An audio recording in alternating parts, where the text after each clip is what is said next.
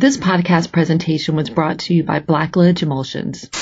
First of all, we have to show women doing these jobs because if girls don't see women, you know, as drafting or in construction or trucking, then they don't picture themselves in the role. So, I mean, we try really hard to reach the next generation so that they can they can imagine themselves in that role. So we need to get the women who are in those jobs out there talking about them and highlight them so, I mean, we do a lot of things like we have a member of the month because we want to feature women who are doing different things. So, created the Girl Scout transportation patch and we had a, a truck driver doll. We have a truck driver doll. So, uh, we need to make it personal to other women, both girls and their, their their moms and aunts and grandmas that they can do these jobs and that they can get paid well and that they would be valued.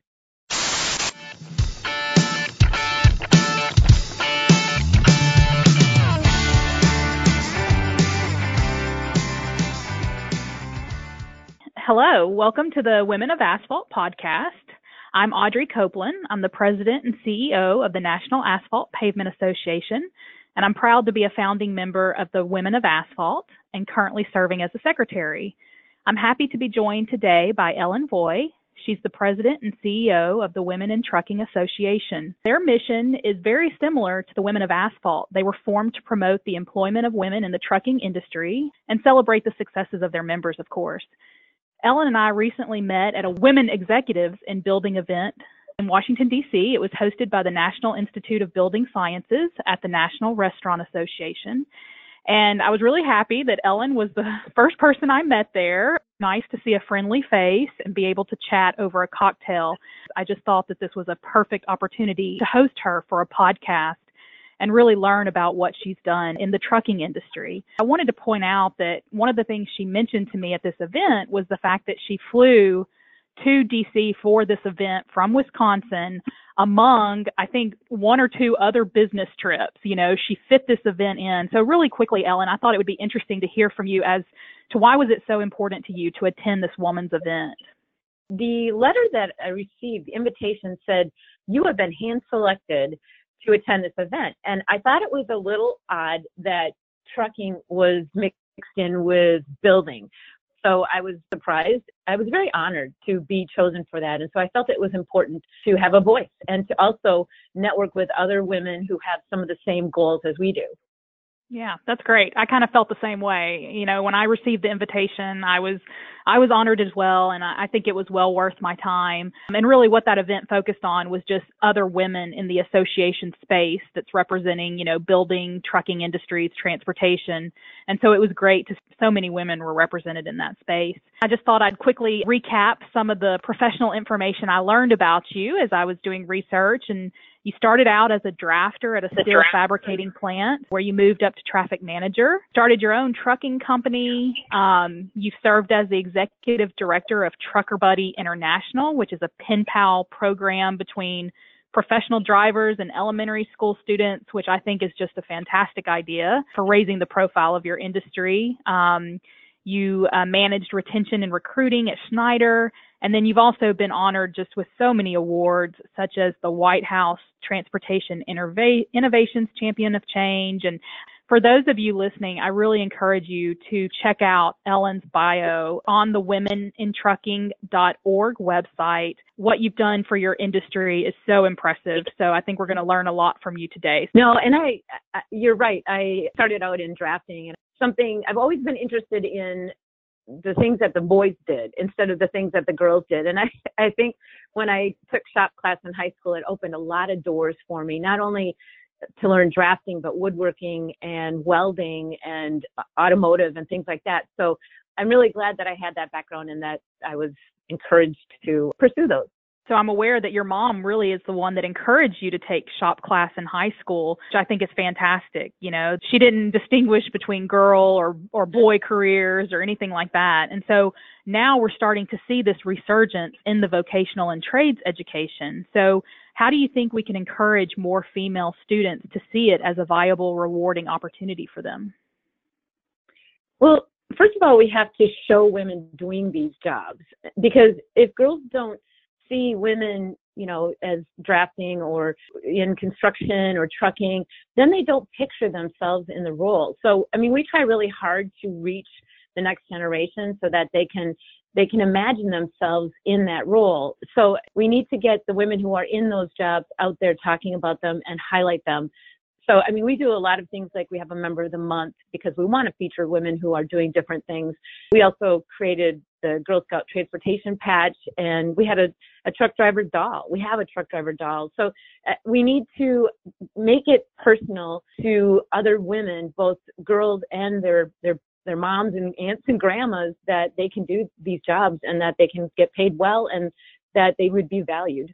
Yeah, I, I think that's great. And we have a young lady in our industry now who before had not really considered our industry, even though her family owns an asphalt company. But we were able to meet at an event and she saw me speak and she was able to see other women participating in the industry. And now, you know, she's holding a marketing job at one of our equipment manufacturers. So it was just, I never realized the impact that a woman being able to see herself in a role in an industry, how important that was. So that's great what you're doing. But now let's talk about women that are already out in the workforce in those more traditional roles. What have you found have been the best methods for educating them on the opportunities in your industry such that it's stable, it's high paying, it can be family friendly in terms of the transportation industry as a way to attract them? Well, we have an image team, and we have an image team both in the United States and Canada.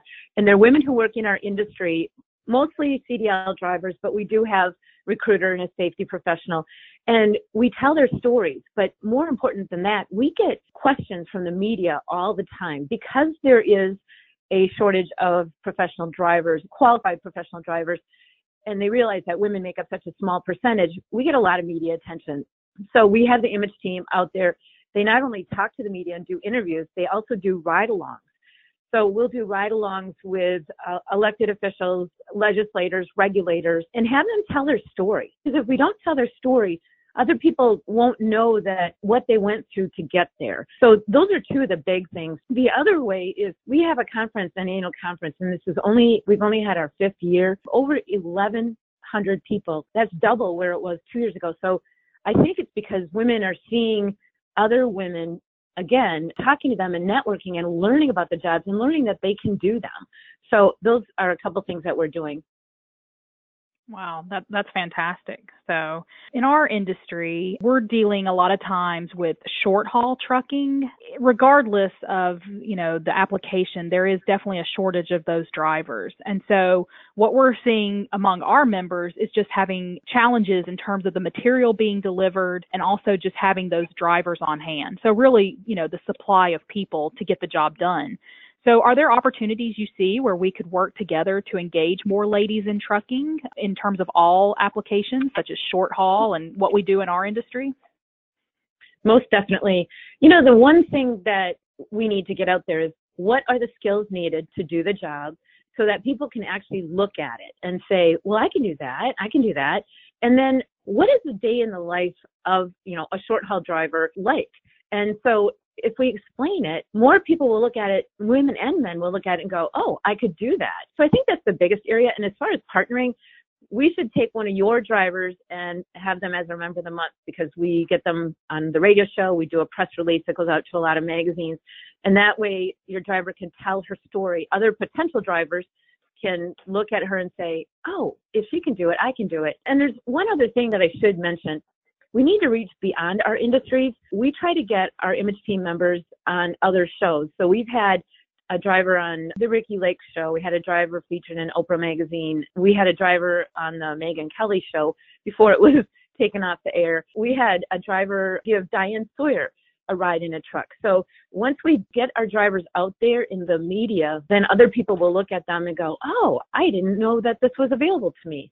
And it opens up opportunities that way as well. Those are fantastic ideas and stuff that we need to work on in our industry just all around because we've been doing some market research just about the workforce in our industry as a whole.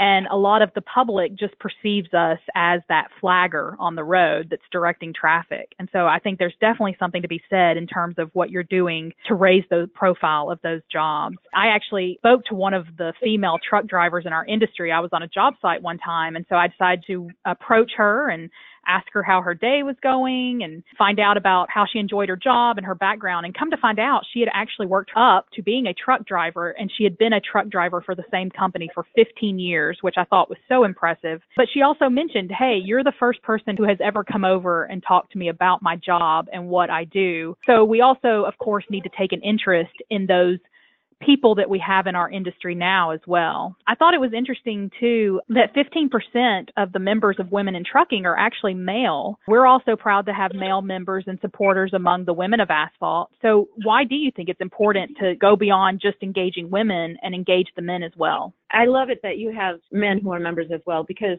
if we all sit and talk to each other as women, we're not going to make any progress. Men have to be part of the conversation. Also, men are some of our biggest supporters. And when we're in a male dominated environment, if you exclude men, then we're just talking to each other.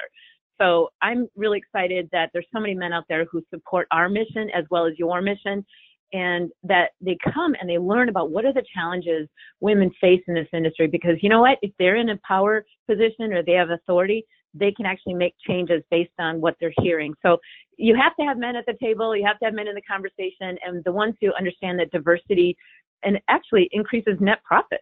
I mean, if that doesn't, you know, convince someone to add women to their boards and their management, then nothing will. But it actually has been shown that a more diverse management team will actually increase profits.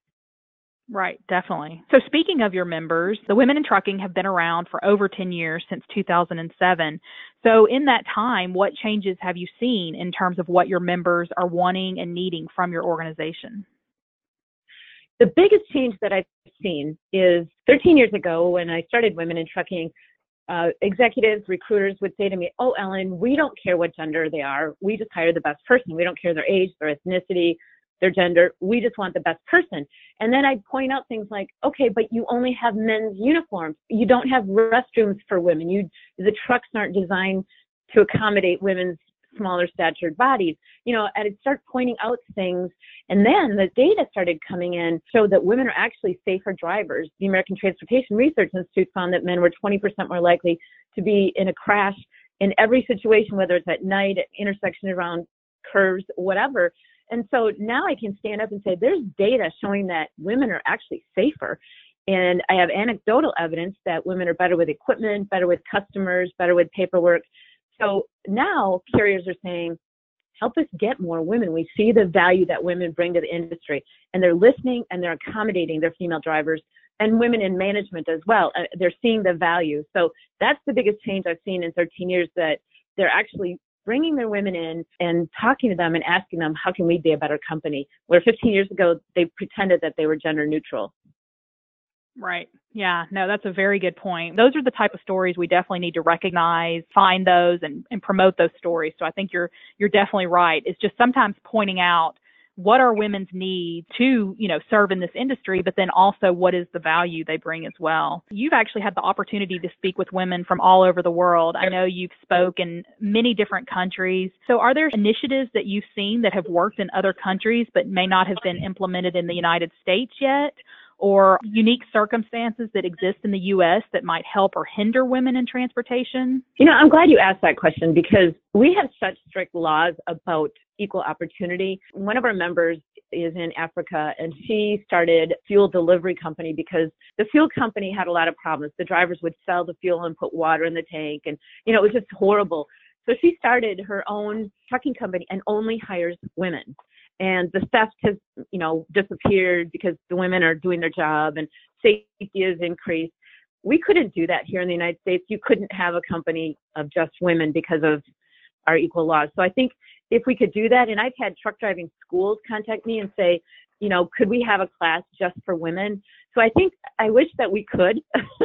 I think it right. would actually help because sometimes in a learning environment as well if it's all women it takes away some of the trying to prove yourself, it makes it a little maybe a mentoring team effort. The other thing that I've seen in other countries is they seem to have a lot more government funding for training and to get more women. Like in Canada, they've given a lot of money to a group called Women Who Drive just to help get more women in the trucking industry.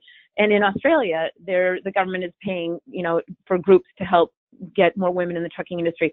We don't see that here in the United States And so again, I think it's because we have to be so gender neutral here in the United States that you can't say, hey, we're going to have funding just for women, or we're going to have truck driving schools just for women, or we're going to have classes just for women. I think that hinders us in the United States that we don't have that flexibility. Yeah, and I just I'll point out I was looking through your website um, that your your staff is about it looks like it's about 75% women, so that's good. Uh, carrying that torch. As you started the Women in Trucking and grew your association, do you have any lessons learned or pointers for the women of asphalt? You know, the one thing that I remind people who are in a nonprofit association is make every decision with a mission in mind. If your mission is to get more women in the asphalt industry, make sure that every project that you do, every communication that you send out is focusing on that mission. And once you push that mission and people see that you are mission driven, the dollars will follow.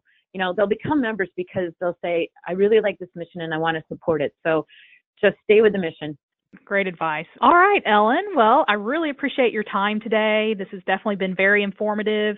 I look forward to continuing our relationship and uh, staying in touch. And thank you very much.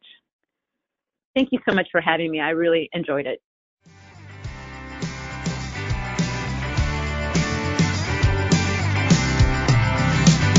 We ride these roads from coast to coast with highway signs as our guideposts town to town, day after day. The road is where years fade away. This podcast presentation was brought to you by Blacklidge Emulsions.